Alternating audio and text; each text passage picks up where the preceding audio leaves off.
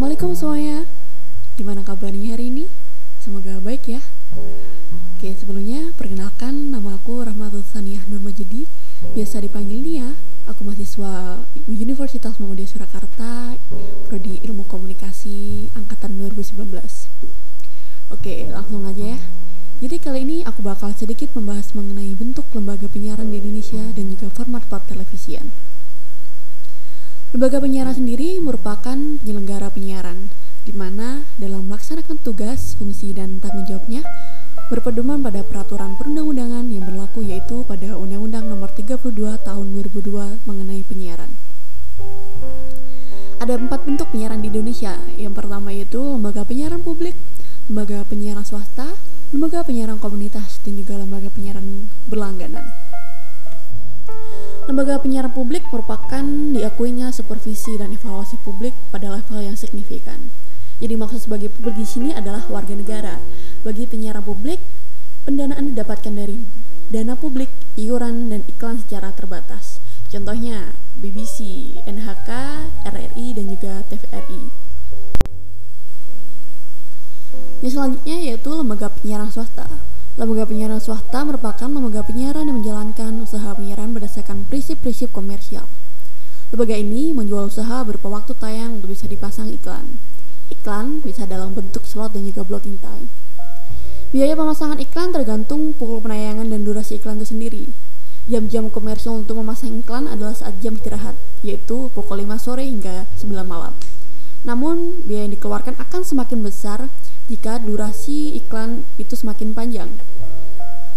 Biaya yang dikeluarkan sekitar 12 juta hingga 14 juta tergantung lamanya durasi itu sendiri. Selanjutnya ada lembaga komunitas. Lembaga penyiaran komunitas adalah suatu lembaga yang didirikan oleh komunitas tertentu yang menjalankan aktivitas penyiaran secara independen atau netral. Ya pancaran rendah, jangkauan wilayah yang terbatas, tidak komersial, dan juga tidak melayani komunitas. Lembaga penyiaran komunitas tidak boleh komersil. Yang penting, penyiaran komunitas tidak boleh dimiliki atau berfiliasi dengan kelompok usaha yang mencari untung semata. Contohnya, Grebek TV di Magelang dan radio komunitas yang terbangun dalam JRKI, yaitu Jaringan Radio Komunitas Indonesia. Dan yang terakhir ada lembaga penyiaran berlangganan. Lembaga ini uh, yang memancarluaskan atau menyalurkan siaran secara khusus kepada pelanggan melalui radio, televisi, multimedia, atau media informasi lainnya. Dalam memancarluaskan siarannya, lembaga penyiaran berlangganan dapat menggunakan satelit kabel atau melalui terer, terestrial, maaf. Contohnya MNC Sky Vision, ICTV, dan juga Mola TV, dan masih banyak lainnya. Oke, karena tadi kita udah selanjutnya kita bakal membahas mengenai format pertelevisian. Pastinya kalian tahu dong kalau pertelevisian itu banyak banget macamnya. Kayak mungkin ada yang namanya infotainment, kita bisa nonton berita, kita bisa nonton film.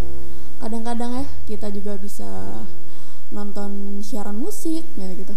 Nah, di sini aku akan sedikit memberitahu kalian apa aja sih format-format pertelevisian itu sendiri. Sebelum nantinya aku menjelaskan mengenai format pertelevisian, di sini aku mau um, beritahu bahwasanya apa pun itu bisa dijadikan program untuk ditayangkan di televisi selama program itu menarik dan disukai halayak. Dan selama tidak bertentangan dengan kesusilaan hukum dan peraturan yang berlaku. Oke, yang pertama nih, format pertelevisian ada yang namanya berita keras atau yang biasa disebut dengan hard news yaitu semua informasi yang penting dan menarik yang harus segera disajikan oleh media penyiaran karena sifatnya itu harus segera ditayangkan agar dapat diketahui halayak secepatnya. Contohnya nih, misal Denpasar Bali 20 Desember 2020 telah terjadi longsor yang menewaskan lebih dari tiga orang pada dini hari tadi. Itu sedikit contoh dari hot news. Oke. Pasti kalian juga udah paham kan ya selanjutnya nih ada yang namanya feature feature feature itu program berita yang menampilkan berita-berita ringan contohnya nih ada informasi mengenai tempat makan yang enak atau tempat liburan yang menarik salah satu contohnya adalah jejak si gundul. Pasti kalian tahu dong program jejak si gundul itu. Biasanya jejak si gundul itu memberikan informasi-informasi mengenai bagaimana pembuatan berbagai jenis olahan ataupun produk-produk yang mungkin kita sebelumnya nggak tahu nih pembuatannya kayak gini gitu kan. Nah, itu salah satu contoh dari future. Selanjutnya itu pasti kalian paling suka yang ini. Infotainment. Berisi informasi ringan seputar dunia selebritis. Misalnya tentang profil selebritis. Pengertian selebritis sendiri uh, di sini bukan hanya terbatas pada dunia hiburan, namun juga meliputi dari dunia lain, bukan dunia astral ya, seperti tokoh olahraga, politik, dan sebagainya. Contohnya, contoh infotainment apa? Insert, benar. Silet, uh, banyak banget kayaknya ya, karena masyarakat kita itu sangat tertarik dengan dunia infotainment karena menurut mereka itu adalah sesuatu yang cukup menarik dan juga enak buat dibahas bang tetangga. Canda ya ibu-ibu. Oke, selanjutnya nih ada apa lagi? Selanjutnya ada yang namanya Current Affair. Current Affair merupakan program yang menyajikan informasi terkait dengan suatu berita penting yang muncul sebelumnya namun dibuat secara lengkap dan juga lebih mendalam. Cukup terikat dengan waktu. Paham nggak? Paham dong. Batasannya bahwa selama isu yang dibahas masih memperoleh perhatian, masih memperoleh perhatian oh, dari halayak, maka current affair dapat atau masih dapat untuk disajikan. Misalnya adalah program yang menyajikan cerita mengenai kehidupan masyarakat setelah ditimpa bencana nih, uh, seperti gempa bumi atau tsunami gitu. Contoh dari affair sendiri adalah salah satunya yaitu Metro hari ini. Selanjutnya yaitu reality show program acara televisi yang menampilkan suatu peristiwa berlangsung apa adanya dan secara natural dan tanpa ada skenario. Banyak contoh dari reality show yang ada di Indonesia, salah satunya yaitu ada Uang Kaget, Bedah Rumah, Jika Aku Menjadi, ada Tukar Nasib juga. Mungkin kalian udah sering banget kan denger ataupun sekedar tahu ataupun bahkan nonton beberapa reality show yang sudah aku sebutin tadi. Oke, yang selanjutnya nih. Selanjutnya ada apa ya? Oke, ada program. Talk show sendiri merupakan perbincangan program yang menampilkan satu atau beberapa orang untuk membahas mengenai suatu topik tertentu yang dipandu oleh pembawa acara atau bisa disebut dengan host. E, mereka diundang yang diundang adalah orang-orang yang berpengalaman langsung dengan peristiwa atau topik yang diperbincangkan uh, atau mereka seorang ahli dalam masalah yang tengah dibahas. Contohnya adalah hitam putih yang dibawakan oleh Deddy Corbuzier atau sebagai hostnya. Selanjutnya nih drama, drama. Wah, kayaknya anak-anak zaman sekarang nih suka banget yang namanya drama. kalau ke rumah temennya gitu, eh kamu punya drama ini nggak? Ntar kalau kamu punya aku minta ya. ya. Wah itu sih aku banget. Oke, okay, drama sendiri berasal dari bahasa Yunani yang memiliki arti bertindak atau berbuat. Biasa disebut sebagai action. Program drama uh, adalah pertunjukan atau show yang menyajikan cerita mengenai kehidupan atau karakter seseorang atau beberapa orang yang diperankan oleh pemain yang bisa kita sebut sebagai artis yang melibatkan konflik dan juga emosi. Drama terbagi menjadi dua, yaitu yang pertama sinetron dan juga film. Contohnya nih, contoh drama apa ya? Startup, Startup. Yang baru-baru ini belakangan pada tahun 2020 akhir amat sangat melejit ya, sampai bahkan uh, ada versi Indonesia-nya tuh. Ada di buat sinetron. Saking melejitnya drama apa namanya startup ini. Oke, okay, Selanjutnya ada yang namanya sinetron. Di sini ada yang suka nggak nonton sinetron? Pasti banyak kan yang suka nonton sinetron karena Indonesia adalah gudangnya sinetron dengan kualitas yang uh, amat sangat bagus dan juga mendidik. Amin. Sinetron di luar negeri lebih dikenal dengan sebutan opera sabun atau soap opera dan telenova. Istilah sinetron hanya dikenal di Indonesia. Jadi kalian kalau ke luar negeri, kalian ngobrol sama teman kalian di luar sinetron mereka nggak bakal ngerti tapi kalau kalian bilang telenovo telenovela mereka pasti bakal tahu sinetron merupakan drama yang menyajikan cerita dari berbagai tokoh secara bersamaan Masing-masing tokoh memiliki alur cerita mereka sendiri-sendiri tanpa harus dirangkum menjadi suatu kesimpulan. Akhir cerita e, cenderung selalu terbuka dan sering kali tanpa penyelesaian, ya. Emang luar biasa, cerita cenderung dibuat berpanjang-panjang selama masih ada hal yang menyukainya. Contohnya yaitu tukang bubur naik haji yang episodenya sampai ribuan. Karena tukang bubur naik haji itu sebuah cerita yang amat sangat relate dengan kehidupan kita sehari-hari di mana tontonan-tontonan seperti itu amat sangat disukai oleh para ibu-ibu dan juga bapak-bapak sekalian.